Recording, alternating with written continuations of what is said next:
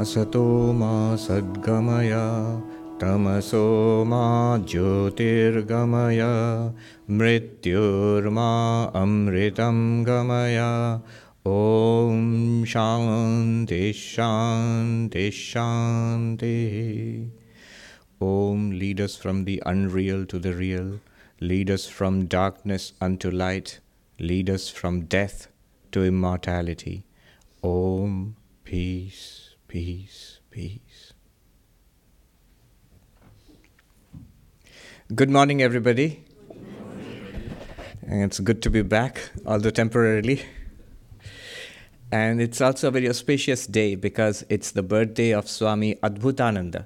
Uh, he was one of the 16 direct disciples of Sri Ramakrishna who they became monks and they were the founders of our order. Swami Vivekananda was the leader, but there were 15 other young men.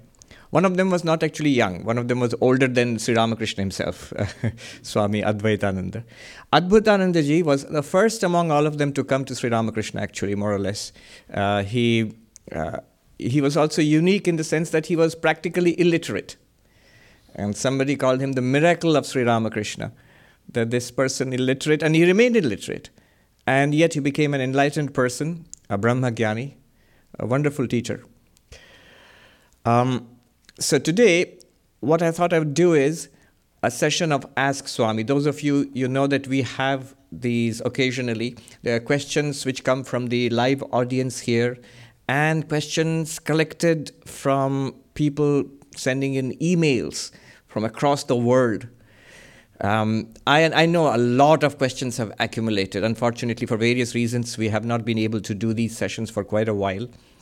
Uh, only a few of them could be sorted out and um, collected and arranged thanks to the eff- efforts of our team here. So, some of those questions will be read out and put to me. I enjoy these sessions also. Uh, you see, it gives me an opportunity to think about the, the same teachings from different angles. There's a saying that in teaching you learn twice, uh, which I find to be really true. It's really useful for my own personal uh, spiritual practice. And a good part of teaching, a solid part of teaching, is uh, responding to questions, queries. In the in the ancient texts, you will find there's something called like a Q&A going on, a question and answer. There, there was a person defending a particular position, in Sanskrit called the Siddhantin, the, the position defender. And there, was, there were a variety of other opponents, which was called Purva Paksha, that means the op- uh, opposing point of view. And they would come from different angles somebody from the school of Sankhya, somebody from the school of Nyaya, or the Yoga school, or Mimamsa, or various kinds of Buddhist schools, and attack your position. And then you would have to respond to those questions. They were wonderful, very deep, uh, very subtle discussions. The advantage was what good does it do you to engage in these dialectics? Spiritually, what good does it do you? The advantage is this our own understanding of our own position becomes deeper when you consider various criticisms, various opposing or possible alternative points of view. Your own understanding of those points of view and your own point of view also becomes deeper. In Sanskrit, there is a uh, there's this metaphor. It's called sthuna nikhanana nyaya, which means driving the post deeper. So, you suppose you are uh, you are driving in a wooden post into the ground. The way you do it is you push it into the ground, but you move it around and pull it out again, and again push it in, and again pull it out, and again push it in. Each time you pull it out and push it back into the ground, it goes in deeper and more firm. So, this process of uprooting, cert, um, examining our own belief systems, our own thinking uh, rationally, critically, it's a very good exercise, really. Um, so, that's what we do here the way we will proceed is Diane will put a question. We'll start off to break the ice. People are often shy about asking questions. So we'll uh, take a question from the internet audience. When you think about your own questions, raise your hand. I'll call you up here and you come and tell us your name and ask your question. Diane? Yes, Swamiji, um, we're starting out actually with three questions on your Uh-oh. favorite Three. subject, consciousness. um, the first one is uh, Saraswath S. I understand from your lectures that we are not the body or the mind, we are the unchanging self. Then to whom does enlightenment happen?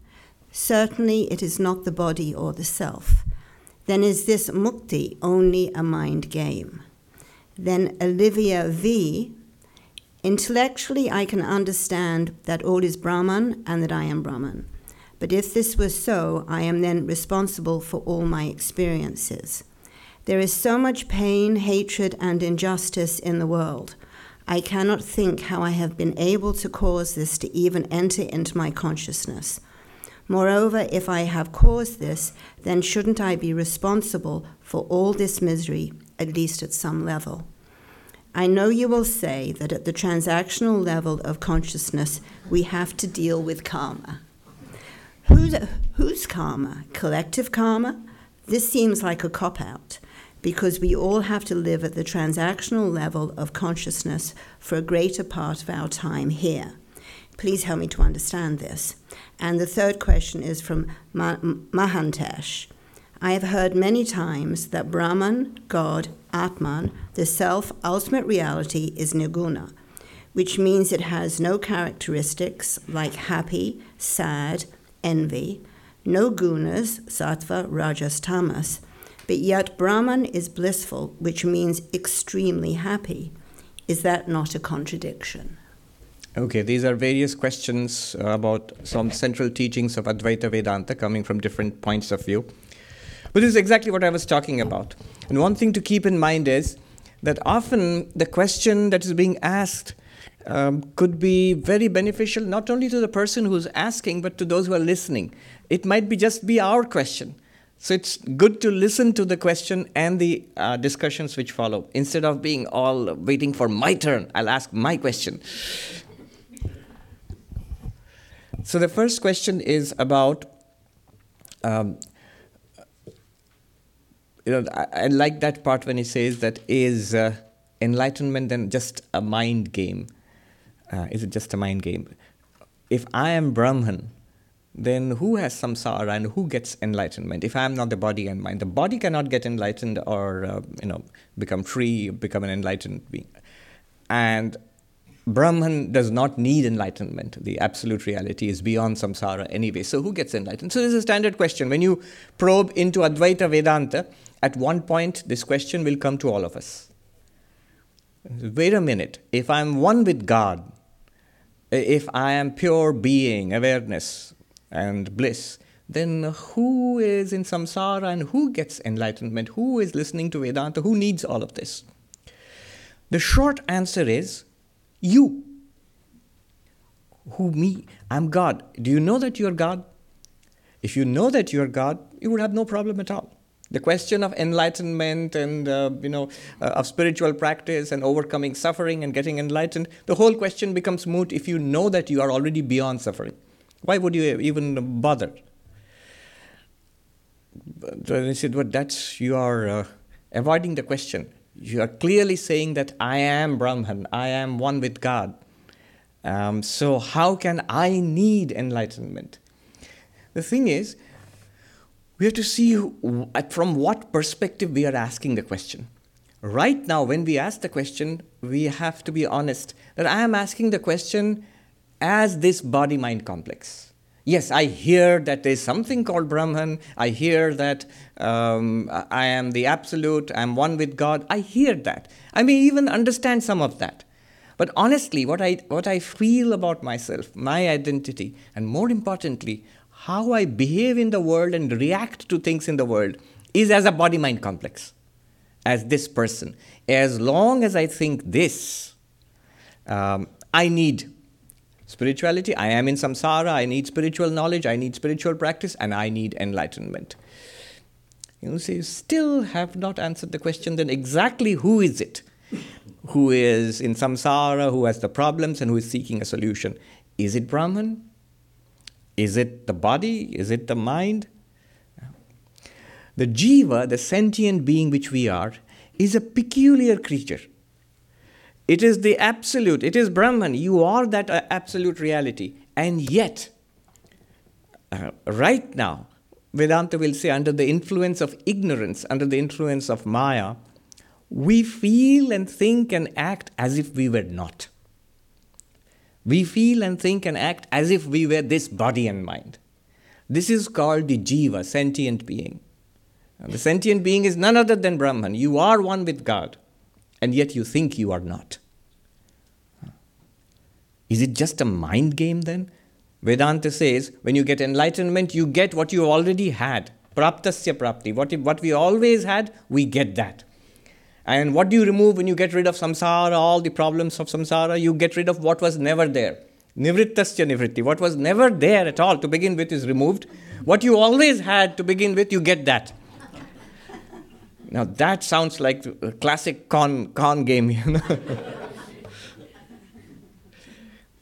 um, so is it just a mind game? Now, look at the presupposition beneath that question, underneath that question. Just a mind game. You know what lies behind this kind of um, language is that I think this is real. This physical world of people and buildings and this body um, matter, this is real. Compared to this, I know there is a mind. That mind is somewhat less real. And this God, Brahman, Atman, whatever you're talking about is very theoretical. It's not at all real. It's very thin just the other way around. Brahman is the reality. And body, mind, the entire world is an appearance of that Brahman. Don't underestimate the mind.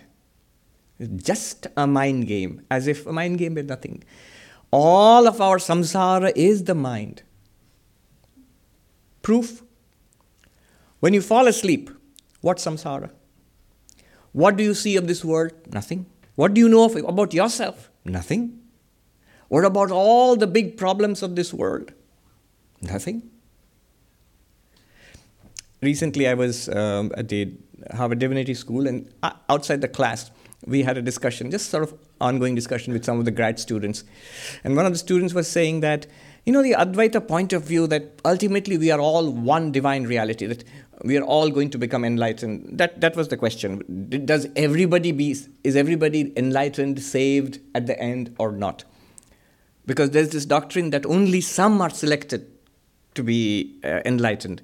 One of the students was from a Calvinist background and was saying that um, there is this, those who are going to be saved, it's already decided. And there are those who are not going to be saved.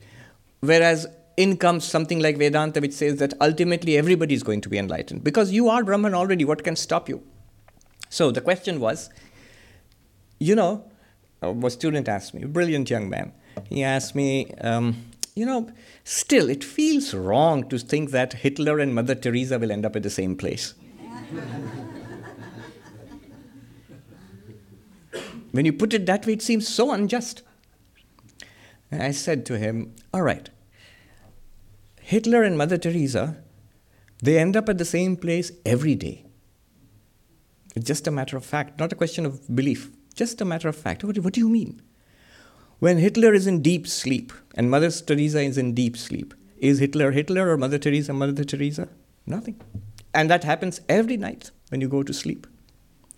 All your individual personality is wiped out. With the best of people and the worst of people it disappears into down a black hole of nothingness. Do we become nothing then? No, because that that mask that we put on, the personality which is good and evil, um, that is still a mask. It's not the real you. Therein, in fact, lies the possibility of salvation and, and, and saving. Just think about it. When they were five years old or two years old, was Mother Teresa Mother Teresa? Was Hitler Hitler? No. So is, is evil nothing? Is good nothing? Of course not. There is, uh, there is a great uh, significance to it. That's where karma comes in. Uh, and yes, the evil person, person who has put on that mask of evil has to pay for uh, all of that. There's a karmic consequence. And the person who's good, um, uh, also gets the reward. And spiritual life, you cannot become spiritual straight from evil to saintliness. It's from through good alone. But spirituality is beyond both good and evil. But that does not mean, from the spiritual perspective or an Advaitic perspective, evil and good are the same. They are not. Evil is evil, it has to be overcome and transformed into the good. It's only after you are moral and ethical then you can think of being saintly. Our Swamis often say, when a young man comes to become a monk, he says, uh, they are often told, be a gentleman first. Then you can think about becoming a monk. What does that mean? You transform the inner nature, and that's part of becoming spiritual. So Advaita does not say evil and good are uh, equal or they are they don't exist or um, we should not be concerned with that. Not at all. We should be deeply concerned with uh, overcoming evil and transforming it into good and encouraging the good. But Advaita does say that there is an ultimate reality which is both which is beyond both good and evil, and that's our real nature. And that's always our real nature. Physical world, the subtle world, and then the spiritual world. They are not three different things. They are deeper and deeper realities of the same reality, a better and deeper understanding of the same reality. What we understand as this physical world, and we take this to be the reality, and the mind to be something uh, not as real as this table. This table is really real. It's really real, and the mind is, it's real, but in some sort of vague sort of way. And God, Atman, consciousness, that's mostly theory. Advaita says it's just the opposite. Follow this.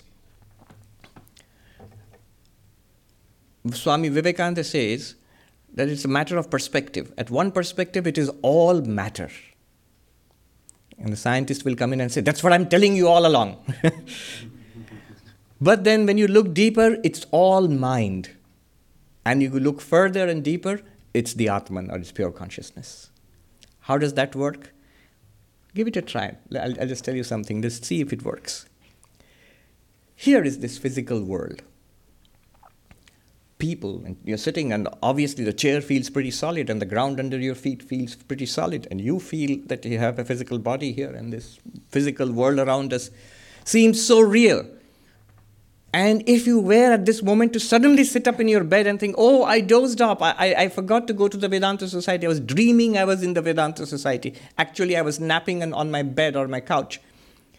Then, when you look back upon what you had just seen, all those people and the hall and the, um, the building and your own body and the floor you felt, which felt so solid underneath you, all that was part of your dream. Which means it was all mind whatever we dream about, even if we dream about a physical, real thing or a person out there, when we wake up, we realize, oh, it was all in my mind, which means all those things you dreamt about, which seem solid and real and separate from you, they all were nothing other than figments of your imagination, your, your dream. Are, we, are you together with me that it's possible?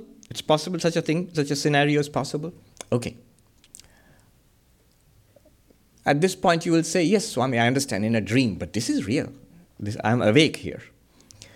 Even here, if you consider your, your experiences, your experience of what you see and hear and smell and taste and touch, which feels real, it's all mediated through our senses and our mind. What do I mean by that is, when you're looking at me, looking at this orange person standing in front of you, uh, it's basically light reflected from uh, the, this, these clothes in my body, which goes into your eyes. This cloth is not going into your eyes. God forbid. You'd have to call 911 if you. the world does not enter our senses. Our eyes, for example, are designed to take in only one and only one thing light. So reflected light comes into our eyes, into the lenses, and then the image is formed, and inst- almost instantaneously, it's no, not even light anymore. Think, think now. The entire world of things has been reduced to light first, step one. Second step, within a fraction of a second, it's no longer light. It's tiny bursts of electricity in our neurons being transmitted very fast. Uh, she's, she's an expert here. so, um, to our brain centers. Already, no, no people, no animals, no sky, earth, building, nothing. Just bursts of electricity in our brain. And this is absolutely standard neuroscience. Nobody says that the world has entered your brain. Of course not.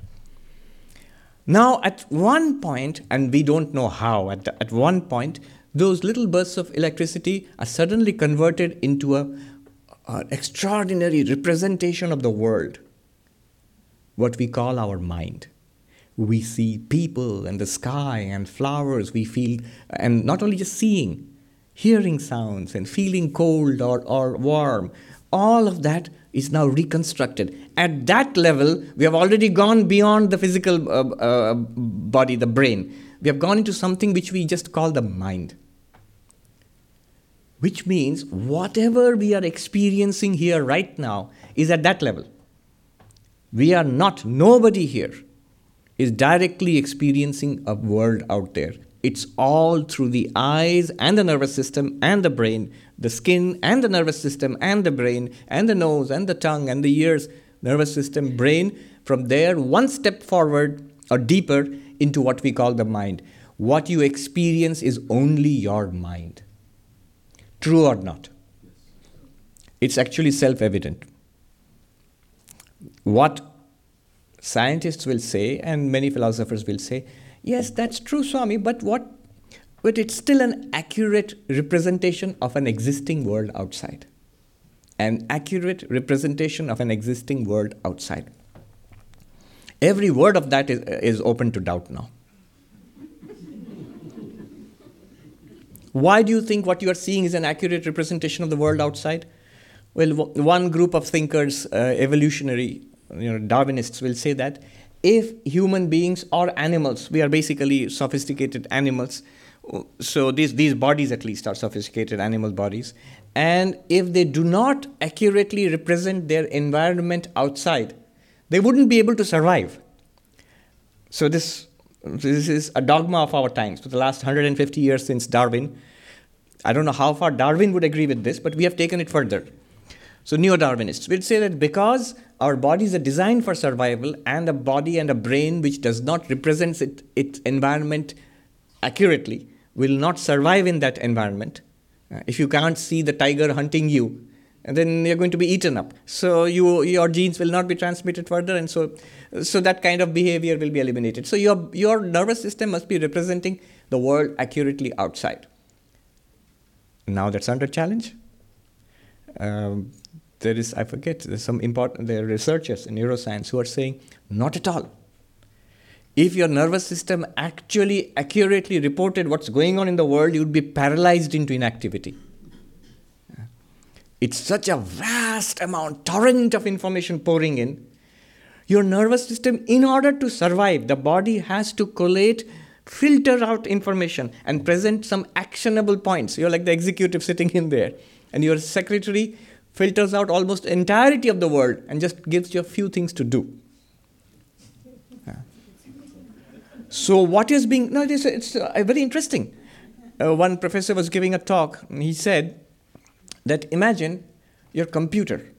When you're doing with a, you're working with a computer on your screen, you see all those icons. There's a word and uh, there is um, uh, Firefox and things like that, and you click on this and you is that an accurate representation of what's going on in the machine? Absolutely not. It's almost nothing to do with the zeros and ones of machine language, and which has almost nothing to do, very little to do with the little flashes of electricity going on in those gates, you know, on and off states. Actually, what is happening in the machine is very different from what you see on the screen. And if you were shown what's happening in the machine and asked to deal with that, you couldn't get any work done on a computer. So the whole thing is systematized and brought to you as, as, little representations, little icons which are pictures and easy to handle for you, and then you get your work done.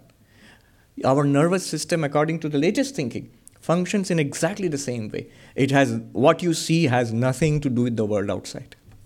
Very little to do with the world outside. But it's a good, handy way of dealing with the world. It's a good representation for consciousness to interact with um, this world, whatever is there outside. Anyway, that's that's the physicalist approach. physicalist, materialist, reductionist approach is at that point now. That I am taking only one thing out of the whole, whole picture that we are not experiencing the world as it is. We are experiencing our own minds. Now, where are we? We thought we were in a physical world. Now we, we think, we begin to understand we inhabit a world of mind, of representation. What's out there, we don't know. Kant would approve, Immanuel Kant, who would thoroughly approve, says that we are just seeing a structure put up by our own minds. We are at the second level now. Physical world, we have abandoned it, now we have moved to the level of mind. One more step, which modern science, psychology, philosophy does not understand so far. Advaita Vedanta will tell you this. So you are experiencing your own mind. Its thoughts, feelings, perceptions, everything in your mind only. All of it is lit up by awareness. If it were not lit up by awareness, none of it would be experienceable. I cannot spend time to exp- explain this much further. I just leave it at that. We have been discussing this on and off a lot of times. Consciousness lights up the whole thing. Not only that, Vedanta says consciousness gives existence to all these things, which you are there in your mind. Because without consciousness, they would just be not experienceable and not even existing. It's like, for example, pain or excitement. If you are aware of the pain, you can claim honestly, I am in pain. Can you think of this statement? I am in great pain, but of course I don't feel it. You are laughing because it's a ridiculous statement. Pain is something which is, when it is there, it must be experienceable. If it is experienceable, it is there. But the two go together experienceability and existence of pain. If you remove one, there's no pain, but I'm experiencing a lot of pain. No, no, that's ridiculous. Or there is a lot of pain, but I'm not experiencing any of it. That's ridiculous. Notice, for pain, existence and awareness go together. Advaita Vedanta is a good example. Advaita Vedanta is saying it's exactly the same for everything in your mind.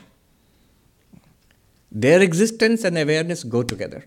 That existence and awareness is lent by you, the consciousness, the background consciousness.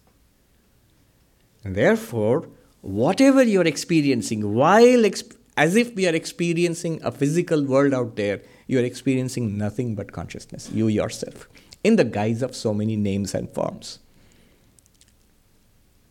That's the entire teaching of Advaita, of Advaita Vedanta. Uh, so it's not a mere mind game. If it was a mind game, then all of samsara is a mind game, and enlightenment is a mind game, but not mere under any circumstance. That's most important. That's central to our human experiences. Uh, let me tell you a little story. Um, Swami Sarvagatanandaji was the head of the uh, Vedanta Society of Boston in Massachusetts many years ago. Some of you may have seen him. Um, he was a disciple of Swami Akhandananda, one of the direct disciples of Sri Ramakrishna. So this is a story. We saw him only a few times when he visited India towards the end of his life. The story which, uh, in which he narrates how he got, he was initiated or not initiated by Swami Akhandanandaji. You know, initiation means getting a mantra. So Swami Sarvagatananda, at that time he was a brahmachari. He was a, a novice, not yet a Swami. And he had gone to Swami Akhandananda in Sargachi, in the ashram in Murshidabad in Bengal. So Swami Akhandananda was there, a disciple of Sri Ramakrishna. And, and this young man, he went as a novice to become a monk. He was under training. Somebody told him, Have you taken Mantra Diksha initiation? He said, Oh, I, I haven't. Go and ask Swami Akhandananda for Mantra Diksha initiation. So all this is what he told us. I mean, this, this Swami at the end of his life. He went and asked, and Akhandanji said, What do you want? the many funny things he told us, uh, Swami Sarvagatananda, because, see, for example, that was an orphanage started by Swami Akhandananda for little uh, boys with no mother and father. And the boys were mischievous, as a, as, and this young man, he was from the south of India, from Karnataka, I think. Um, and he had gone to, this was Bengal, he had gone to Bengal. And those boys were teaching him Bengali, and they were mischievous. Of course, they were teaching him wrong things. They're teaching him. Um, so, uh, Maharaj, uh, repeat after me. They'll tell the Bengali word for the ear and say, here, ear, nose, in Bengali, they would say, um, Maharaj, uh, Khan, the Narak in Bengali. Anyway, so one day he went to Swami Akhandananda and asked for the mantra. What do you want? I want. I heard that you give the mantra initiation. I would like to be initiated by you. And Swami Akhandananda said, "Sit, sit and just sit and meditate." Swami Sarvagatanji said, "I didn't know how to meditate, but anyway, the Swami is telling me, so I just sat quietly, with my eyes closed, and the mind became calm and inward, you know. And uh, after some time, Swami Akhandananda said, "What are you seeing? What do you experience?" And Swami Sarvagatananda, who was a brahmachari at that time, he said, I see that everything is mind. It's all ideas, it's mind. Meditate more, more. Sat quietly for some time. After some time, Swami Akhandananda asked, What do you see now? I see that it is all consciousness. I said, Good, you can go now. He got up and went. He was in, in a stunned mood, you know. And even when he was telling this, the brahmacharis who were there in Belur Math, 60 years after the event, they told me, I, I, heard it secondhand, they told me that the whole room became surcharged with emotion, you know, when he narrated something that had happened 60 years ago. And uh, everybody was quiet for, for a long time. Then a few days later, he suddenly thought, but I didn't get the mantra. So he went back to Swami Akhandananda and said, uh, Swami, what is it now? You didn't give me the mantra. And Swami Akhandananda said, Oh, whatever had to be done has been done. It's done for you. Go. Now, this Swami, who came many years later to the United States and was the head of the center and gave the mantra to so many people, never ever received the mantra in his whole life. Many people don't know that. he was not initiated. Instead of the mantra, he just got enlightenment directly. So this is an interesting thing. Physical world, the three steps, you see. Physical world, we think this is real, reduce it to mind and see. Just spend some time there and see how actually we experience nothing but mind. And mind to consciousness. Notice all thoughts, feelings, good, bad, all the things that we experience, including the so called nothingness of deep sleep, are all appearances and disappearances to awareness, which must be our real identity, that thou art. All right. There's a variation of this. Olivia, she asks that um, so the ultimate reality is b- beyond any characteristics. And yet we re- read that it is um, blissful. So the ultimate reality, Brahman must be must not be happy, sad, or anything like that. And yet you say Ananda, blissful. So Brahman is very happy? No. Happy, sad, remembering, forgetting, desiring, hating, these are all at the level of the mind. And they're all illumined and lit up and experienced because of awareness, of consciousness. This distinction between consciousness and mind must be made in the, in the mind itself, in your intellect, the difference between awareness and what awareness experiences. This distinction is crucial for understanding Vedanta. Why Vedanta? It is crucial for understanding Sankhya. So, happiness is in the mind. Then, why is Brahman called Ananda, bliss? Not blissful, Ananda, bliss itself. It's like this.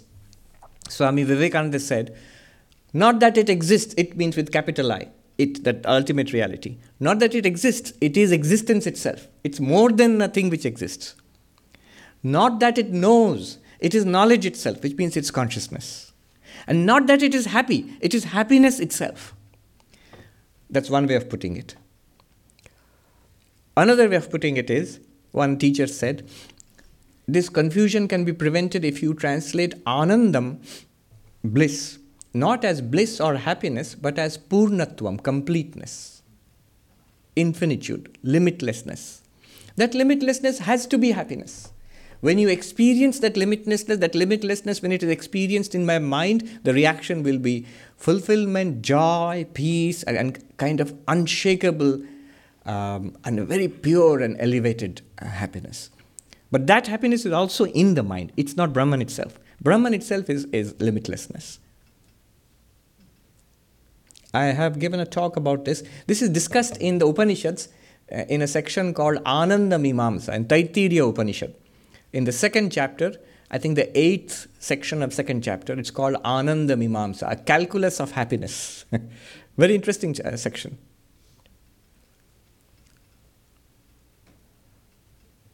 Does Brahman exist? One answer is yes, but a deeper answer is no, no, no. It is existence itself. It more than exists. It's not a thing which exists. It is the very existence of things. And so that's just play on words, but it's not difficult to understand. The example which I gave about ornaments and gold. So you have got a necklace and a bracelet and um, um, a ring. They're all made of gold. And if you ask, is gold a type of ornament? Then you have to say, no, no, no. Gold is not a kind of ornament. It's not a fourth kind of ornament. And so then gold doesn't exist because only ornaments exist. No. Gold exists in a deeper sense than ornaments exist. Because the very existence of these jewels, these ornaments, it depends on gold. Gold is the existence of these two. Exactly like that, Brahman is the existence of this universe. This universe has a lower category of existence than Brahman. So, anyway, similarly, so Brahman is existence itself, it's not a thing which exists. Similarly, Brahman is bliss itself, it's not a feeling of happiness. Yeah. The last question was um, could, could you repeat the last, last question? Mahantesh? Well, actually, the third one? yeah, I've heard. um, I have heard many times that Brahman, God, Atman, the self, ultimate reality, is nirguna, which means it has no characteristics. I think I answered that That, also. that you, Yeah. you Yes. answered, right, yeah. Right. So the awareness itself or Brahman itself has no characteristic of its own. But when it puts on names and forms, it takes on characteristics. eh? It becomes Hitler or Mother Teresa. Swami Vivekananda, he says, that existence is prior to everything else. Then we color it with good and bad, and we say good or sinful and bad, but it's that existence first, and then, it, then we talk about good and bad. I hope this has given you enough food for thought. Do you have questions? Can you raise your hand? This young man there. Come here. Tell us your name and ask the question. Namaskaram Swamiji. My name is Sumiran. Namaskaram everyone. Um, one of the biggest challenge I face on seeking enlightenment is family and friends. When we consider everything as one, the concept of family or friends seem discriminatory by itself and with limited identity. Is there a middle ground or right balance to still maintain the relationship and be enlightened? Yes. That's a good question. By the way, this question is fixed. The reason is I met him this morning while walking in the park, Central Park. he was walking there, and he says, "I'm going to ask a question." I said, "All right, you I'll raise your hand. I'll go, I'll call on you." so it was, it was fixed.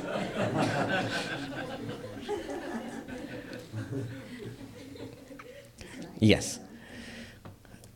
Again, from the perspective of Brahman or Atman, it is all one. Who is your uh, friend or enemy when it's all one? Uh, whom to hate? Whom will you condemn when it is uh, it's all but one?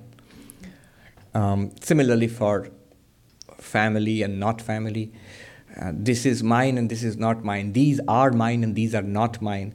This is definitely, it comes from a perspective of ignorance. But after enlightenment, when you realize it is all one reality, after that you're still back in this identity, this, this Sumiran identity.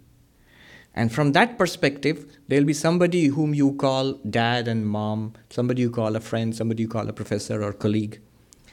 And you can still play that role, but now you're aware of a much deeper level of truth you know at that deeper level of truth, these differences disappear and you are one. So, from that perspective, you act in the world. What will happen then? These deep likes and dislikes will disappear. you have a deep sense of identity with everybody. It's a wonderful way of living, actually. You still fulfill your role, you still do whatever has to be done. You go to work and you learn and you study and you take care of people you have to take care of. But deep inside, there is this feeling of oneness with everybody. Swami Vivekananda said, What will happen when you uh, realize this? You know, like vividly when you feel this. He said, This world itself, is only, if only a fraction of the population of this world were to realize this truth, society would be transformed into heaven, heaven on earth itself. Then gods would work with gods, gods would play with gods, gods would be loving gods. That's, that's the language he puts it in. So, yes. Um, even if I am not there, I can simulate that perspective and try to live accordingly. When you try to live accordingly, you will notice something. All ethics, love, unselfishness, they flow from that perspective. It's, yes, you had a question. We'll take one more question, the gentleman there. I'll come to you later. Uh, my name is Girish. Um, I had a question about Maya. I hope you don't say ask another question, but uh, um, Maya is defined both as unreal as well as not unreal, which would appear to violate the law of the excluded middle. Excluded middle. But am I falling? So it would mean that Maya is illogical. Hmm. But am I falling into the fallacy of the excluded middle, which means that not unreal is not the opposite of unreal? Are there other alternatives? All right. It's a much more difficult question. You ask, what is Brahman? Easy. What did they say? Easy peasy. but if you ask Maya, it's really a difficult question. And you see, one of the first difficulties is this.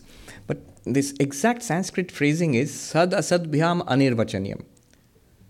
Uh, it is not unreal and it is not real, but actually, an accurate translation would be you cannot express it as being real, you cannot express it as being unreal. Anirvachaniya means cannot be put into an expression, cannot be linguistically expressed as it cannot be determined as real, cannot be determined as unreal. Or in simpler language, you cannot say that Maya exists, seeing that only Brahman exists from an Advaitic perspective. You cannot say that Maya does not exist, seeing that it makes all this difference. So, from a very strict philosophical point of view, Maya is not a second reality apart from Brahman. From a practical point of view, you have to admit the efficacy of Maya. Eh, everything here we see is in the realm of Maya. Um, all that exists here is the wood, because what I'm touching is wood, what you weigh is wood. But can you say that the table, the lectern does not exist, the podium does not exist? If I say apart from the wood, it does not exist, and say yes, but there is a shape to the, to the podium. There is a function. You are able to put your hands on it and you know you can use it. There is a name, podium, which is different from the name wood. So you have a different label, a different form, and different function. All of this, nama, rupa, vyavahara in Sanskrit, this is, uh, th- these are the constituents of Maya. Now, does it violate the uh, rule of the excluded m- middle? Uh, rule of excluded middle, middle is one of the fundamental uh, rules of, um, I would say, Aristotelian logic, um, where it says a thing has to be either A or not A. There can't be any other third middle possibility. Notice that uh, the way it is phrased, it's not saying that uh, um, it's not not asking for another possibility. It's just saying that it cannot be expressed as a, it cannot be expressed as not a. That's a weaker way of saying it. It's not actually directly violating. If it said um, that it is both a and not a, that is contradictory. But it's not saying that it both exists and does not exist. It doesn't say that. It just says it cannot be expressed as existence, it cannot be expressed as non existence. And that's where you leave it. They actually say in Uttarakhand in the Himalayas, they'll say, Swami, that means, oh monk, don't try to establish Maya. Try, try to come out from, cut it, Maya, cut, cut it, or come out of Maya. Establishing Maya is putting it on firm foundations. Then you're trapped If you can really establish there is something called Maya, then you're trapped in it because it's real. Uh, in Hindi, they say, इसको सिद्ध मत कीजिए इसको काटिए don't try to establish. And how do you cut it? When you investigate it, when you investigate it, it disappears. When you investigate, it seems to be that there, yes, there is wood and there is a, a podium, but when you investigate it logically, when you say is, what does is mean? What I touch, what I weigh, what we see, what, what I'm saying, uh, you know, I'm, what I'm hitting here, it's all, it's wood only. The whole thing is, is wood. And what you call name and form and function is attributed to wood is imputed. Imputation is another good word. And that is Maya. Okay.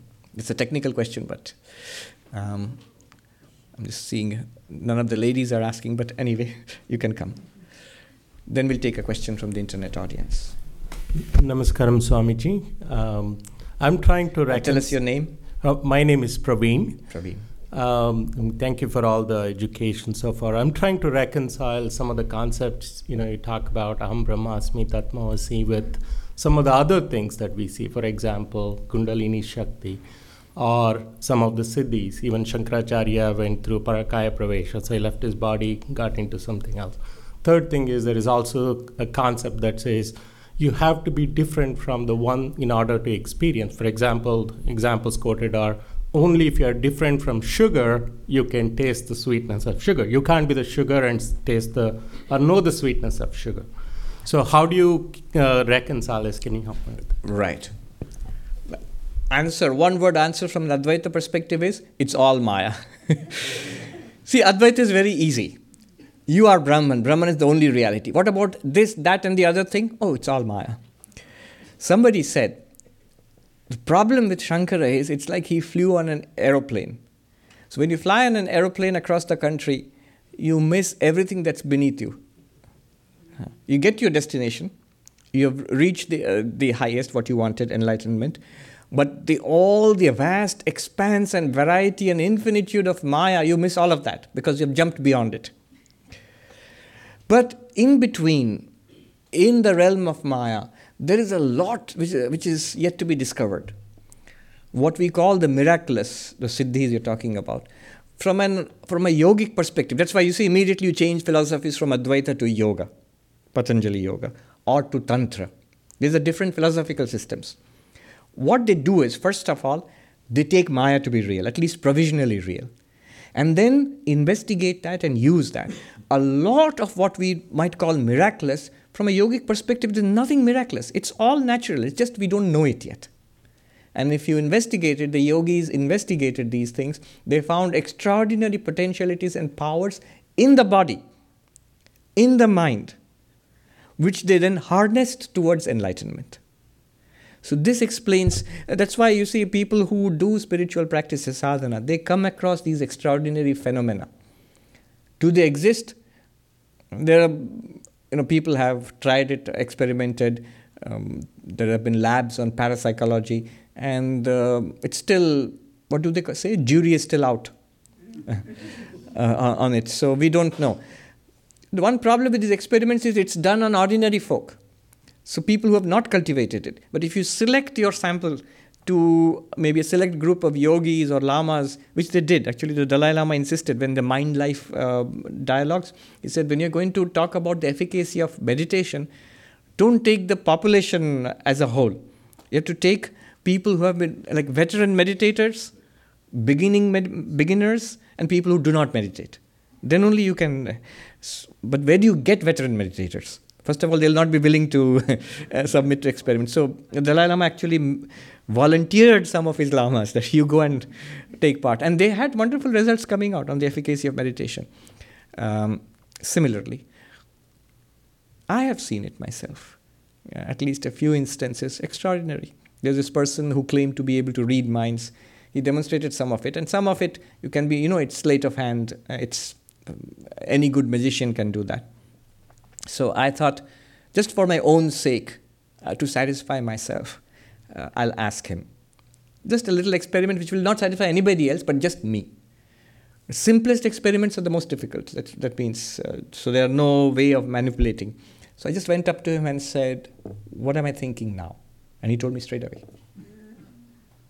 It was like the very hair on your body will stand on end.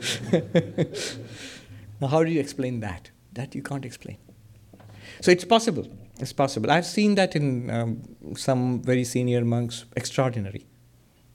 One of Swami Vireshwaranji was there. He was the president of the Ramakrishna Order, the 10th president. I saw him just once when I was a little kid. One of the Swamis who served him, who worked under him when he was the president. So, this Swami, he told me that we kept hearing that the Swami, Swami Vireshwarananda, he could actually read the minds. Oh my God, I'm telling this and this will go out on the internet because the person I'm talking about, he's still, still alive. Vireshwarananda just passed on. Anyway, so he said that I wanted to test for myself whether does he really read your mind. So one day, the, those who have gone to Belur Math, you know, President Maharaj sits there and everybody comes and they bow down, they talk to him. And there are some assistant monks, younger monks, who stand behind him. So this Swami was on duty that day. He was standing behind Vireshwan. Those, those who have seen Vireshwanji, have, you know, he's a tiny, tiny uh, man. When he passed away, he was 26 kgs, I think, 50 pounds. Tiny.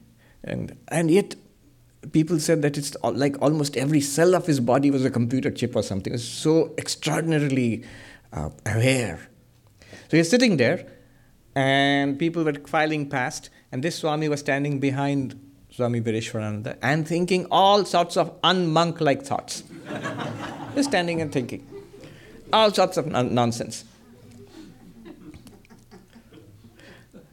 After a few seconds of that, maybe a minute, Suddenly, the Swami who's sitting there looks up at him and says, Enough! Enough of testing me. And then looks back again, looks at the. what do you say to that? Swami Premananda, another one of the direct disciples of Sri Ramakrishna, um, who is calling the young monks and novices that come come down from the temple. Uh, we have to you know cut the vegetables for the noon meal and back to kitchen work. And the monks are in meditation. And I think Swami Brahmananda put them up to it. You have come here for meditation and becoming. He is going to make you work in the kitchen. Uh, so uh, don't listen to him. You meditate. Sit here and meditate. And so the younger monks were sitting there, and the Swami is calling from downstairs.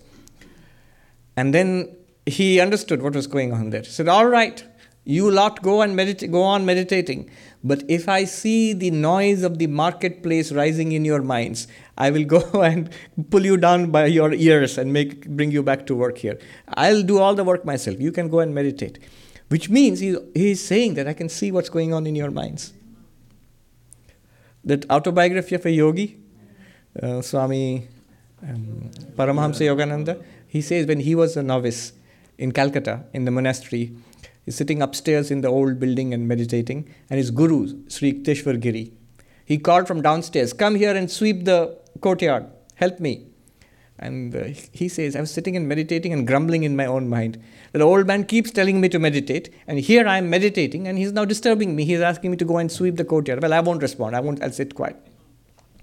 And the moment he thought this, the response came from below, and this guru shouted that uh, if you were too good for this world, you wouldn't be in it. Come down here and, and help me sweep this courtyard.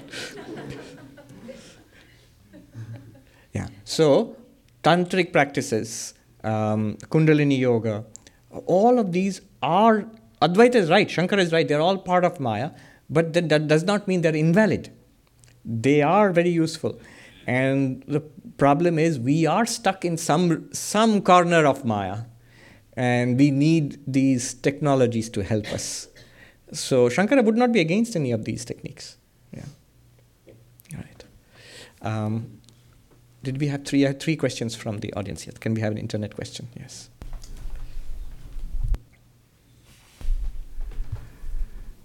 Uh, this is a question from Devanshu on the Bhagavad Gita. In the 18th chapter, verse 59, 60, and 61 of the Gita, Sri Krishna says to Arjuna that if thou in thy vanity thinkest of avoiding this fight, thy will, thy will shall not be fulfilled, for nature herself will compel thee. O Arjuna, thy duty binds thee. From thine own nature has it arisen, and that which in thy delusion thou desire not to do, that very thing thou shalt do. Thou art helpless. God dwells in the hearts of all beings, O Arjuna. He causes them to revolve, as it were, on a wheel by his mystic power. The summed up meaning of all the three verses in that God himself, by his Prakriti aspect, has compelled Arjuna to take in the action of war. So, but then Sri Krishna says in verse 1863 Thus the knowledge, the mystery of mysteries, has been declared to you by me. Reflecting on it fully, do what you will. He asks Arjuna to do what he thinks is right according to his will. How can one act freely if already predetermined by the supreme force? If Arjuna is already predestined to kill all his enemies, then where is his free will left to participate? You're taking me straight back to a classroom in at Harvard. This is exactly the question which was being discuss- uh, discussed there. you might think that they don't discuss such, such subjects there, not at all. Um, we're studying the Bhagavad Gita, and in another course at the, the, at the Emerson building in the philosophy department, this question of free will versus determinism. It's an old, old question. This is being discussed. So, exactly the same question, actually. And what answer? No answer. Have, we haven't come across answers in thousands of years of South, East, and West. But anyway, what is the question? The question is Krishna is saying that everything here, you think, oh Arjuna, you think you will not fight, but nature, Prakriti will compel you into action. You think you're going to run away from this fight and sit in a mountain cave and meditate? You know what you'll med- you can do that, but you know what you'll meditate upon? Those Kauravas are rascals. I, when I had the chance, I should have really trashed them, you know. Uh, your mind will dwell. You think you're going to meditate on the Atman and Brahman, and be, it won't work that way. So you cannot escape action because you're compelled into action by nature. Another place Sri Krishna says, nobody can sit still even for a moment without action. This body is con- continuously moving and changing, mind is moving and changing all the time. Uh, helplessly, you'll be impelled into action. So, by Prakriti, by nature, we are impelled into action helplessly. There's no, um, uh, you know, there is no option to, there's no opting out of it. Another thing Sri Krishna says, God live in the heart of all beings makes us move like uh, like puppets on a machine. That's what he says. Uh, so like puppets on a machine, we are controlled by God in our hearts. So God is within all of us and controls everything that we do. So this seems to, whether it's Prakriti or God, nature or God, it seems to say there is no free will. There is only an illusion. We think we are free, but we are not free. And today he would have said, instead of nature, he would have said neuroscience tells us that uh, we have no free will. It's, it's, everything is predetermined. Uh, on the other hand, at the end of the Bhagavad Gita, he says, I have told you what I wanted to tell you. Now do as you will. Yatechasi tathakuru. So, can I do as I will or can I not do it? Is there free will or is there no free will? First answer yes, there is free will. Take it for granted and act accordingly. Without free will, none of this makes sense.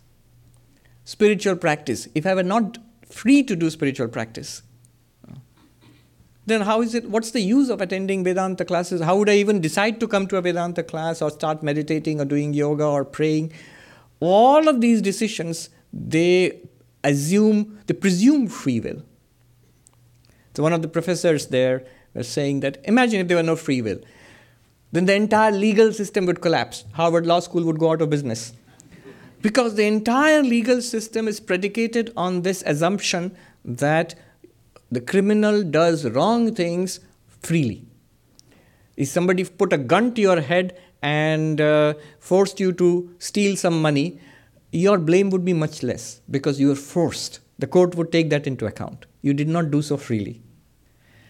You could not blame people, you could not charge them with crimes if they were if there was no free will. Conversely, conversely, there would be no reward, there would be no praise, there would be no goodness also if there were no free. Unless you freely choose If somebody makes puts a gun to your head and makes you donate all your money to the children's fund in UNICEF. Now, is are you a very good person? Not necessarily. You might be a cowardly person, but you can't claim that. Look at me, I'm such a such so generous. But the gun was to my head. So you cannot claim any kind of uh, recognition, reward um, uh, uh, of goodness. You cannot claim goodness without free will. You cannot blame uh, without free will. There can be no crime without free will. So, a lot of our, our society entirely depends on free will. Look at the arguments used in court to save people from uh, criminal charges. Uh, the plea of insanity, for example. What is the plea of insanity? This person cannot choose to exercise his or her free will, and therefore you should not be blamed because there are other extenuating circumstances. So free will is essential to the functioning of our, our, our life, our civilization, and spiritual life. So all spiritual systems, all religions, they assume free will. It's only when you can freely decide to do something that spiritual practice becomes possible. In fact, some of them go further. So, for, uh, for example, in Christian theology, whole existence of evil, how, why is there evil in, in God's world? God is not to blame. God gave us free will, and we freely chose to misuse that free will, and we created evil. That's one answer. The theory of karma is not very different from that, you see. We have free will, and we exercise it in doing our karma, and we get the result of that karma. So, free will is assumed. That's my first answer. Don't worry, I'm going to abandon all of this next. First answer is that yes, there is free will, and please act and behave as if you are free. You say as if. Ah, that, that takes us to the second answer. Every religion, and today neuroscience also, says that there is no free will. It's actually uh, an illusion that we have, that we have free will at, at a deeper level. First level is still there. When you leave this hall, please behave as if you have got free will.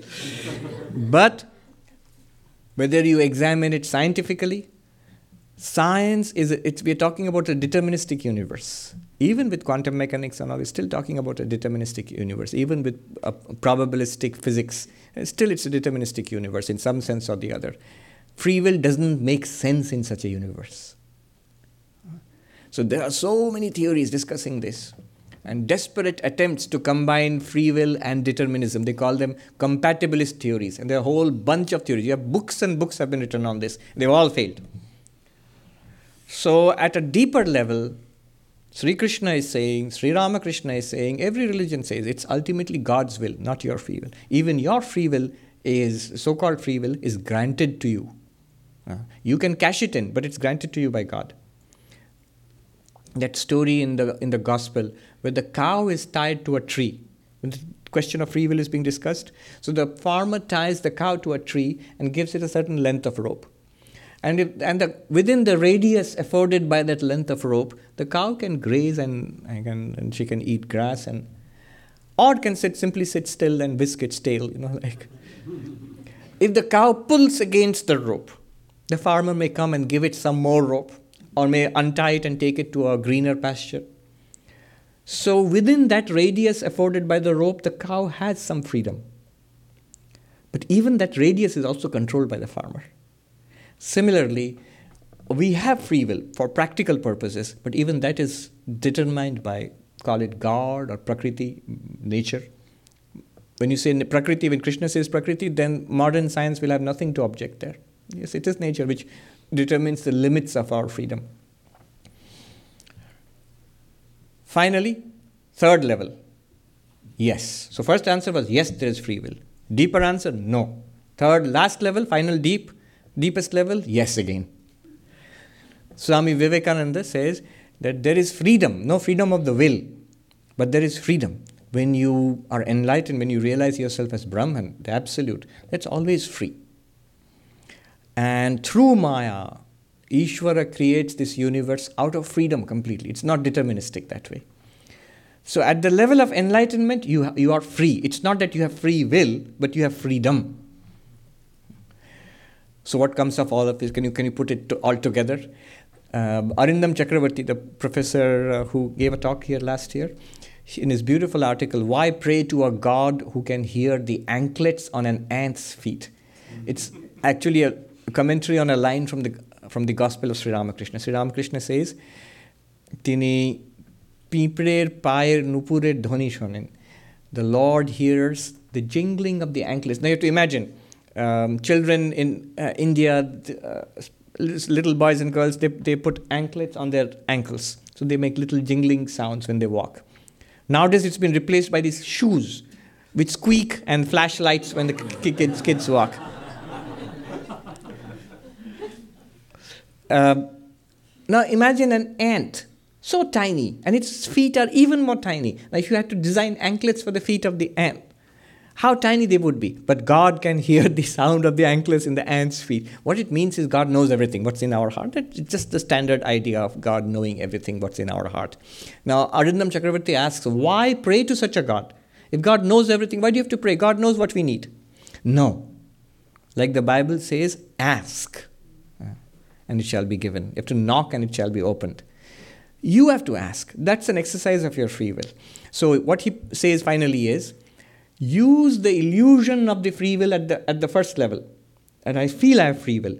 Use the illusion, recognizing that actually it's not free will, it's God all, all the way through. So, what is the best use of that appearance of free will? It is to continuously pray and surrender to God. Hmm. The Sanskrit, namaha, he says, the philosopher says.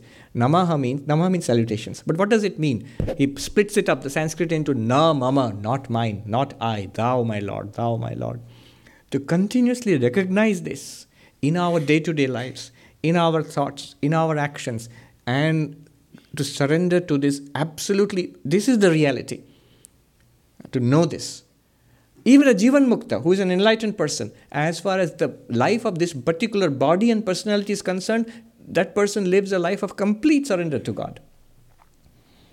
For that person, it's easy because that person sees clearly that everything in this realm of name and form is the Lord's doing. For us, it may be difficult because we are only aware of the name and form. We are not aware of the vastness behind. Therefore, we are, we are terrified when disease comes, unhappiness comes, old age comes, because this it's threatening this tiny existence which I think to be my existence. This is not our existence. There's a deeper existence behind it, which is immortal and perfect. So free will, yes, it's there. No, it's not there. And yes, it's there. uh, and knowing this, please, uh, we, we live our lives accordingly. Yes, Subrata. Yes, please come.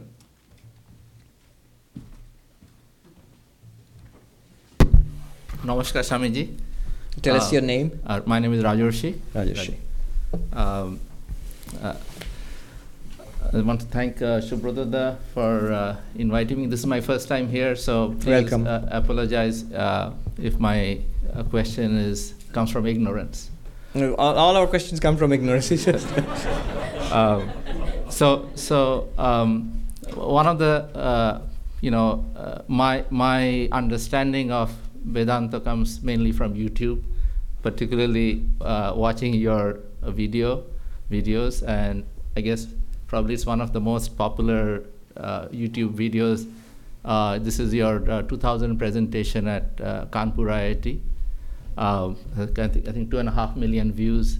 So that's I, that's something that I have um, seen few times, and that's and so you are responsible for a good deal of the two and a half million.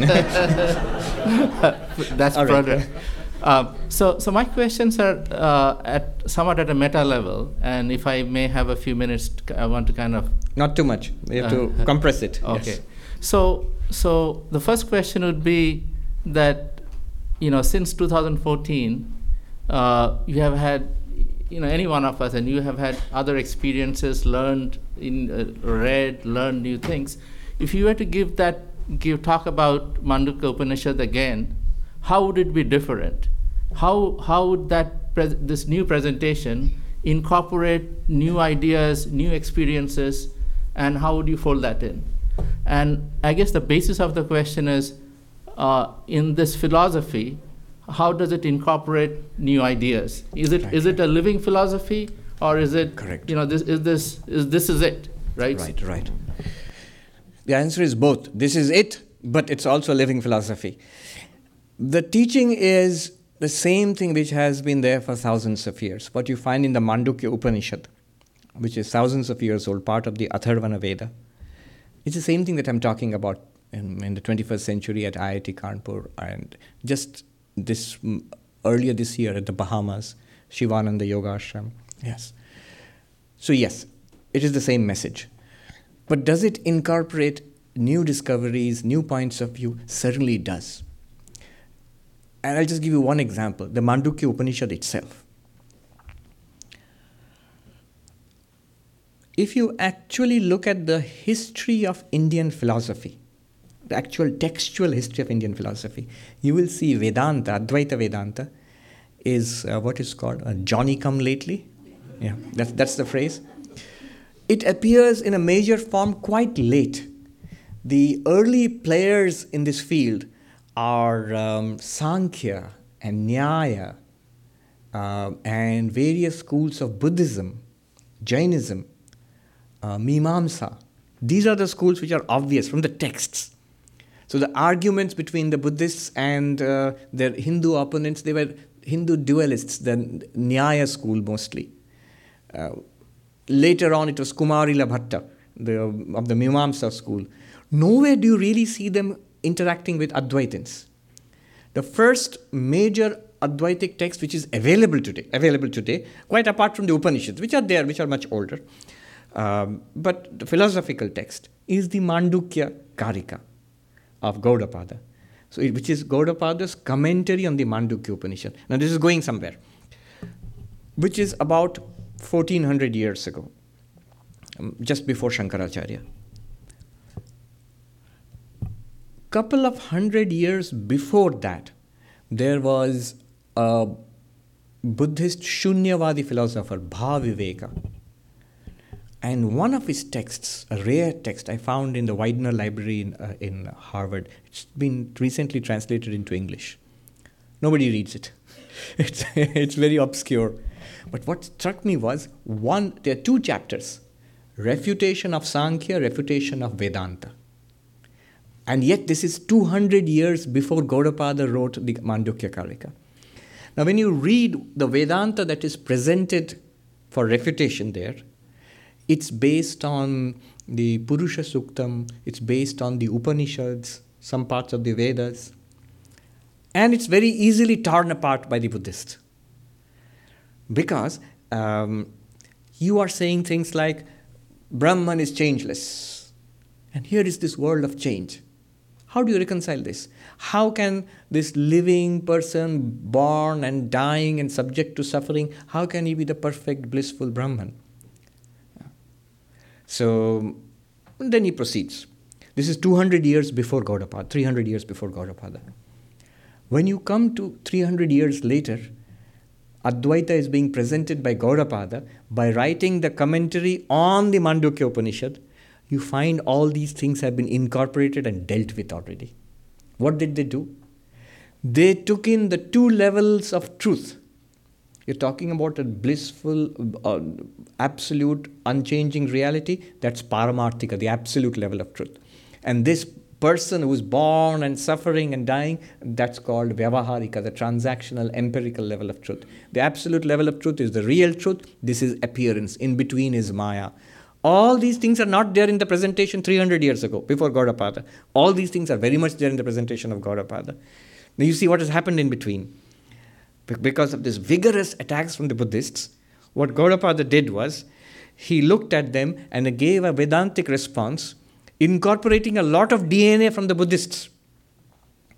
Two levels of truth. One level is an appearance, one is the ultimate reality. For the Buddhists, the ultimate reality is shunyam, the void.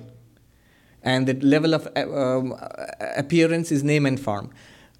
Instead of the void, Mandukya or Gaudapada puts Purnam, the infinity. Infinity is the level of truth, uh, ultimate level of truth. And this, what we experience, is an appearance based on that infinity. Now you have the, the tools and the structure which can resist and respond to the Buddhist attack. Did you see how it evolved over 300 years? From Mandukya Upanishad to Mandukya Karika, huge step forward. Many things have been incorporated there. None of them violate the basic structure. But now what has happened is the basic structure of Brahman and the world now begin to look, look viable and reasonable now. Not incoherent, the way Bhaviveka makes it out to be. And so over the centuries, it becomes a very powerful system. This continuous process of dialectical attack and response and creating um, new ways of looking at the same truth. So that was, uh, that was then. Move forward a thousand years. Vivekananda. So he says, he says in one place, this philosophy, which means Advaita Vedanta, has saved India twice in the past. One from the, um, he talks about the, the, I think the Buddhist challenge, and he talks about the, uh, I think the ritualists, the Mimamsakas challenge. And once again, he says it, it is it, uh, what Sri Ramakrishna and I have done. He has brought forth this philosophy in a new form, incorporating the challenges of this modern world in many ways. Practical Vedanta. How is it? We are a very realistic world. We, we, the society is very important to us. How does your Vedanta respond? Is it the monastic, renounce the world, sit in a cave, Shankaracharya saying world is false, world Brahman alone is real? Is it that alone that, that does not seem to be capable of responding to the requirements of the modern world? What about science? What about uh, uh, human rights and um, gender equality and uh, um, democracy? Uh, you see, all the challenges thrown up by modern society, the new response is in the form of uh, Swami Vivekananda, which is an extraordinary, liberal, open, rational presentation of what Shankara said, which is a re- reformulation of what Gaudapada said, which is a reformulation of what was there in the Upanishad itself. Right? And, and, and I see. So we are studying different systems of thought. I can see it from an Advaitic perspective that how much Advaita has to contribute to questions which, even now, at, at the highest level of academia, they're struggling with. Philosophy of mind, I'm taking a course there.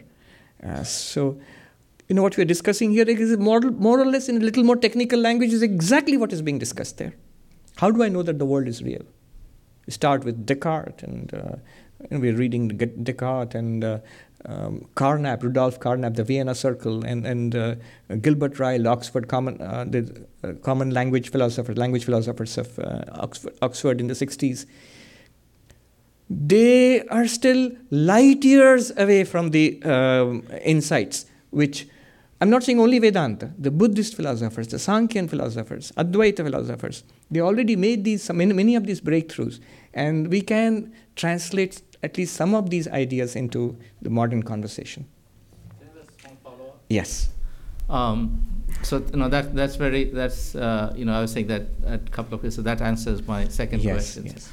Um, so so the other part I was curious about, and as a scientist and uh, dabbling in neuroscience, for example, um, you know one of the examples that you started today's discussion was the idea of the question answering, and you know you gave the example of gives you better understanding. You yeah. gave the example of the post. Post you know, being driven into the ground. Driven into the ground.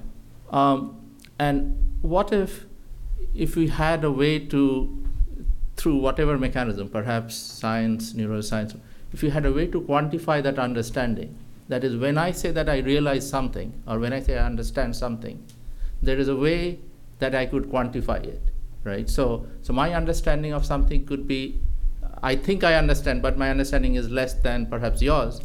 And what if there's a way to quantify that? Say, say, let's say, just for now, say, using neuroscience, new ideas in neuroscience, would that help in some of the discussions we are having in terms of making things more quantitative and making, you right. know, ma- making the. I understand what you're saying, but you are coming from, an, a, from a very scientific um, worldview what Advaita will say is that examine the presuppositions of that worldview. When we say that which is measurable is real, see, ask yourself where does that worldview come from? Where does it come from? The scientific method, the philosophy of science.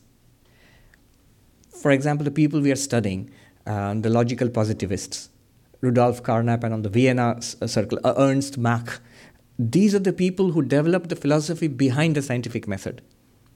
So for them, verifiability and truth are same. So for example, one of the things is if, if a statement is verifiable, tell me a test, and if it, it, which it can either pass or fail. If you can tell me a, a test, then that statement which you made, which can be testable, eh, is a, a meaningful statement. If there is no test which can decide this way or that way, then that statement is meaningless. And therefore, his conclusion all statements about God are nonsense, are meaningless. Why? They cannot be tested.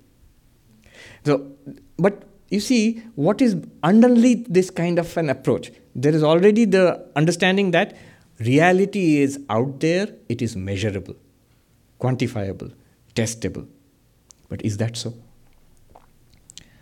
So that also has to be questioned. Yes, quantifiability, testability, and our modern neuroscience, they can all help. Certainly, we are in the age of modern science and especially neuroscience, and we should take the help of that, but also make a deeper search of, uh, of the assumptions underlying materialistic reductionism. One question, yes. Are they ready? Yes.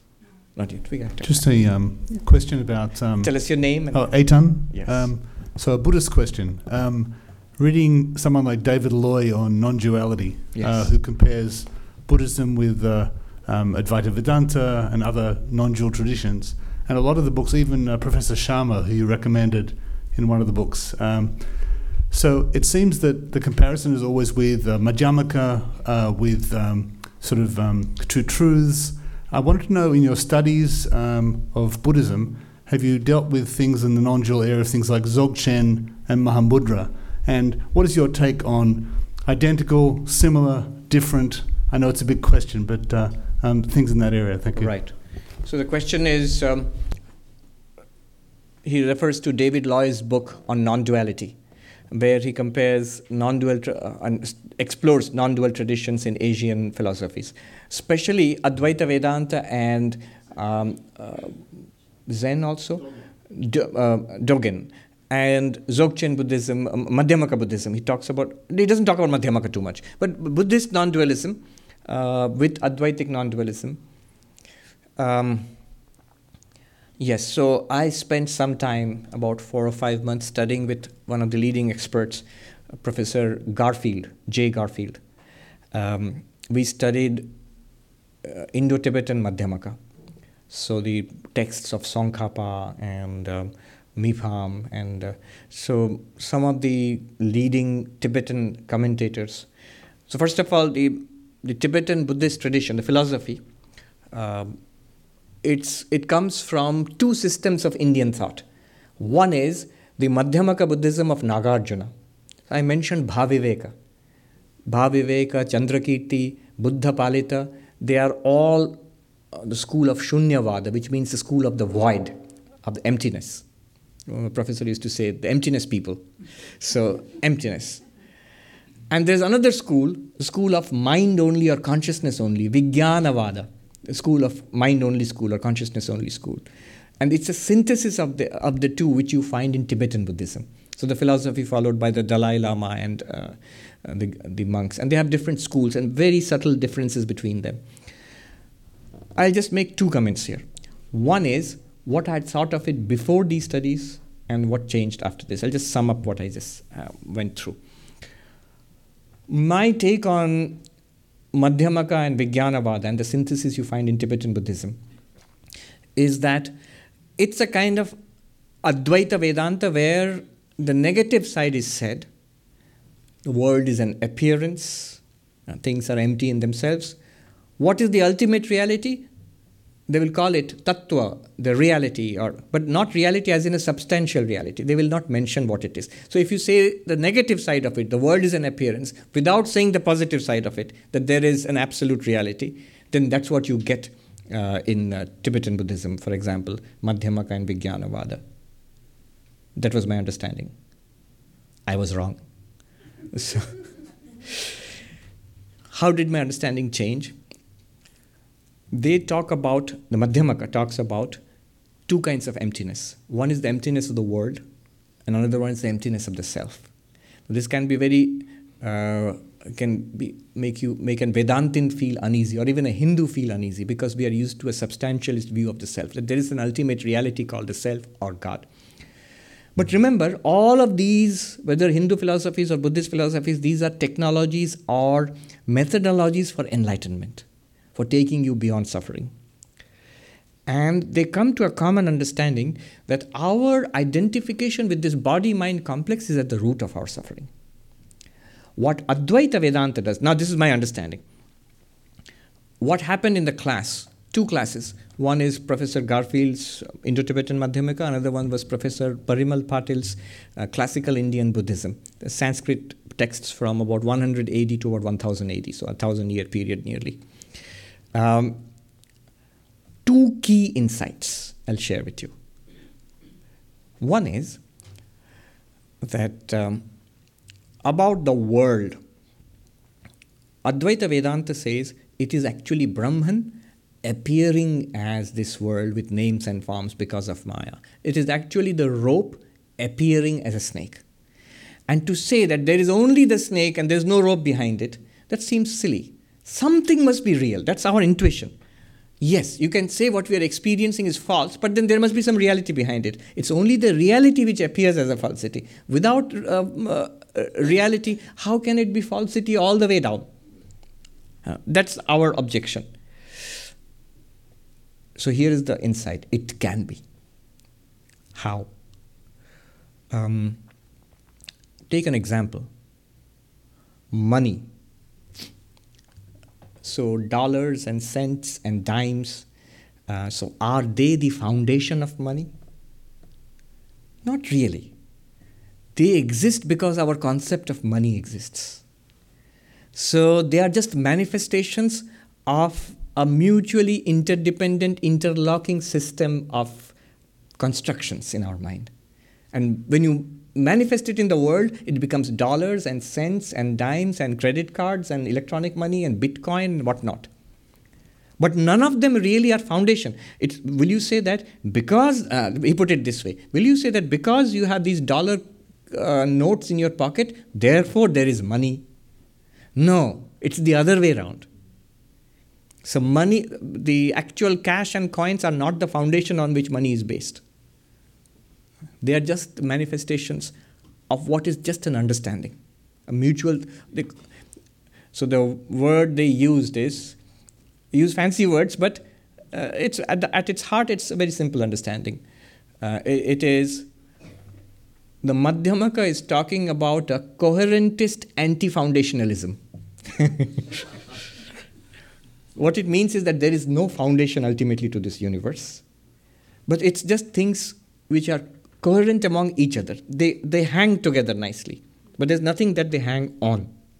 You may not agree. It's a difficult thing to, to wrap your mind around.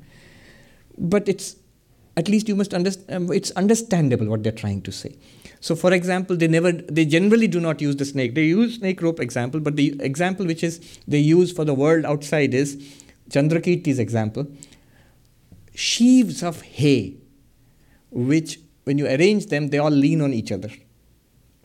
So there, you know, can you imagine lots of hair in bundles and stacks all leaning on each other? So the entire world it leans on each other. There is no underlying foundation onto it to this. It's emptiness all the way through. This is one understanding. Without Brahman, also you can make sense of the world as coherentist anti-foundationalism. Okay. The second understanding is about the self.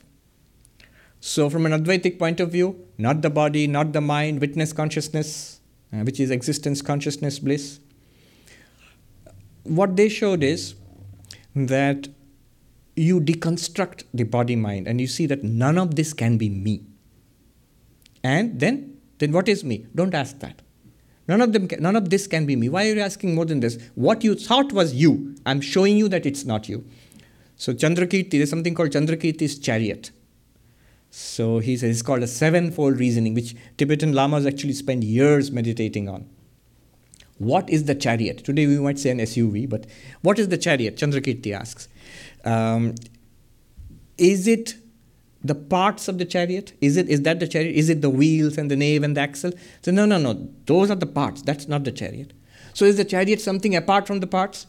You just say that there is no space for the chari- your chariot in the, the ashram. You can leave the parts outside. You can bring your chariot in. No, you can't do that. There's no chariot apart from the parts also. Uh, is, is are the parts of the chariot something in which the chariot is kept, like a bowl in which flowers are kept? So the char- the parts are there. In that, something called chariot is kept. No, no. Is it the other way around? The chariot is something in which the parts are kept.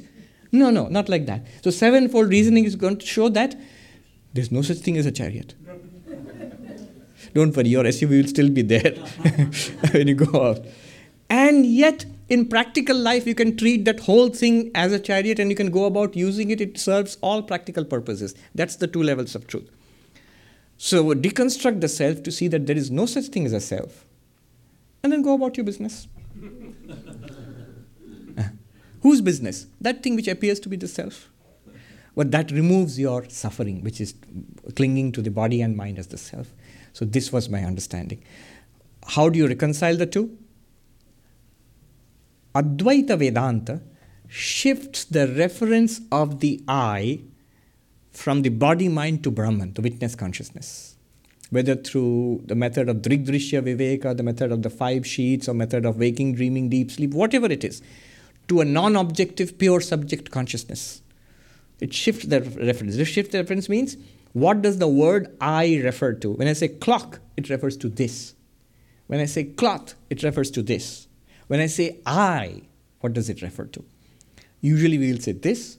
Advaita Vedanta shifts it. Can shows you that no, it's not this. It's the witness consciousness, and thereby uh, we overcome all problems because all problems are because of this body and mind and our reference to this body and mind as myself. That's Advaita Vedanta. Shifting the reference of the I. What does Madhyamaka Buddhism do? Madhyamaka Buddhism, what it does is, it dissolves the I there itself. None of this body and mind is worthy of being called I. And that's it. You're free. So, so this is my new improved understanding. and which you take a broader view, both work. Both work. And I was amazed to see Swami Chetananandji from St. Louis. I spoke with him recently. He said, I came across something amazing. I just want to tell you. Swami Shuddhananda, who was the disciple of Swami Vivekananda, who worked a lot on Swami Vivekananda's complete works, he was one of the presidents of our order, a long way back, one of the earliest disciples of Swami Vivekananda. He writes, it was found in a diary, he writes, difference between Shankara and Nagarjuna. Shankara says, the I is Brahman. Nagarjuna dissolves the I there and there itself. Exactly what I said. And I got that insight from him. So this is this is new improved understanding. Not that the old understanding was wrong, but this is a much much more um, fair understanding. Instead of reducing Madhyamaka to Advaita Vedanta, you appreciate both as grand systems in their own right and take them at their word. Don't say that, oh, they, you, are, you are talking about Brahman, you just don't, you're too, too shy to mention Brahman. No, we are not talking about Brahman, the Madhyamaka will say, to you. And you take it, take the Madhyamaka at his word um, and see that the system works. However, I will end by saying, after all this, on the streets of Cambridge, just outside Harvard University, I happened to run into a lama, a Tibetan lama. He said, What are you doing here? I said, I'm studying and I'm studying your philosophy. Said, Oh, which books are you studying? Uh, I said, This book and that book. I'm studying with Professor Garfield. And he suggested some other books. And then he said, But you are an Advaitin. I said, Yes. Oh, it's all the same, you know. not only that. So this is not a professor. This is actual actual practitioner of Tibetan Buddhism. He even went on to say, I was amazed. He said those five verses by Shankara. Uh, I said Manisha Panchakam, the five verses on enlightenment by Shankaracharya. He said, Yes, yes, I use it in my teaching, he said. Good. Buddhist ready? One more. Uh, we can take a question. Um, that gentleman was raising his hand. Please come, yeah. Tell us your name. My name is Matt. Yeah, Matt. And um, I had a question. I wrote it down so I don't forget. Uh, I've heard you talk about Brahmaloka, the highest heaven, in many of your talks. I understand the concept of one going beyond that and how one still has an identity there and has to attain moksha. Um, one must be, go beyond name and form and uh, beyond the experiencer. Uh, like Nachiketa asks Yama about going beyond uh, heaven and is not interested in it. And the question that arose in me is that um, if we all have the opportunity to transcend Maya, where does that leave God?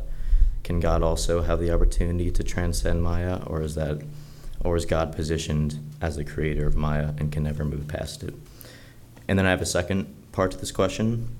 Um, I understand that Advaita is open to all religions, um, but um, and you've also mentioned that you know if one um, meditates on one, they can have like a vision of whatever God they meditate on. And um, my question is, if someone, if you know, a few different people live a life of, de- of devotion um, to certain religions, like you know Muhammad or Christ or Kali, um, is does it invite to see them all go to different heavens or different, um, or is you know like different heavens where those gods live, or is it all under um, like the same like Brahmaloka? Right. Actually, it's a pretty good question that uh, Matt has asked. What's the general form of this question will be in Advaita Vedanta, which sounds more like a philosophy than a religion. What is the role of religion? By which I mean God and heaven, spiritual practice, and the destiny of human beings. What, where does this leave all of that? The answer is Brahmaloka, what you talked about the highest conception of a spiritual heaven where I am still there, maybe not in this body, maybe in a more perfect heavenly body or in some form, and my beloved God is there, and I live in the eternal holy presence of God, enjoying sugar, not becoming sugar. Uh, is that a possibility? Because that seems to be the goal of all theistic religions. It's a sort of oversimplified description of the Christian, Judaic, Mohammedan, um, or uh, Muslim, uh, or Vaishnava, or Shaiva heaven, whether it's um, Jannat or uh, the Christian heaven, or Vaikuntha, or, or Kailasha, uh, or the various pure lands of the Mahayana heavens. That seems to be a fair description. I mean, sort of simplified description. Where does it? What does Advaita say about it? Advaita gives that answer. Um, we often talk about attaining enlightenment here and now and realizing that you are the absolute and it's done. No more question of heavens and hells or anything like that. It's done because Brahman alone is the reality, and heavens, hells, and earths, and all bodies, and they're all appearances. Uh, you go beyond the movie to the screen itself. That's what we often talk about. But if you go back to the original texts of Advaita Vedanta, the Upanishads, they talk about this second option too.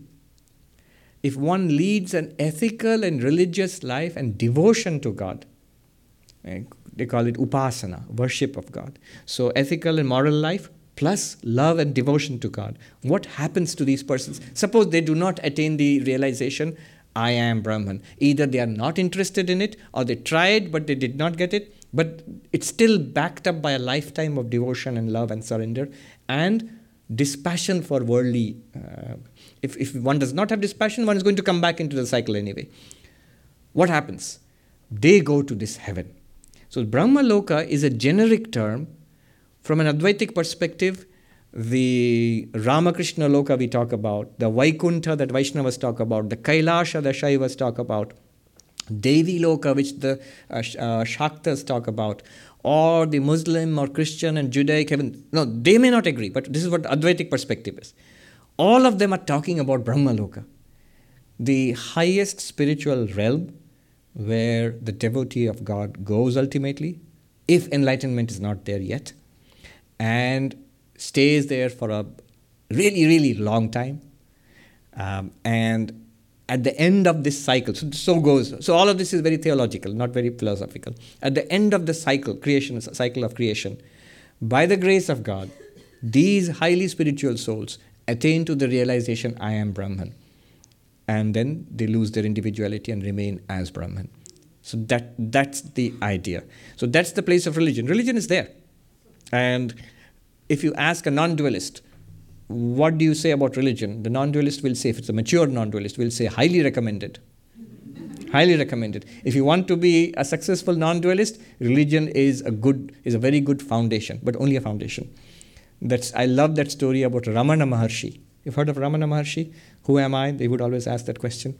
So, this young, so this person who was a very simple devotee, who came to Ramana Maharshi and said, Look, I don't like all that. Who am I?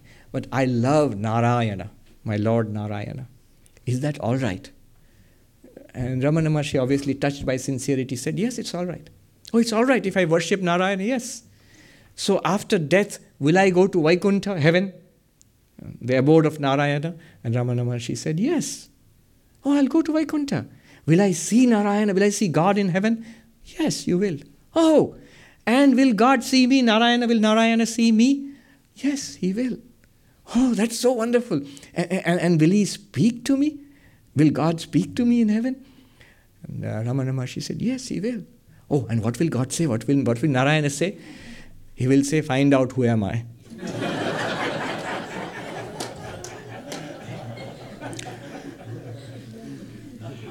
On that note, thank you very much. Thank you so much. ॐ शान्तिशान्तिशः हरिः ॐ तत्सत् श्रीराम कृष्णार्पणमस्तु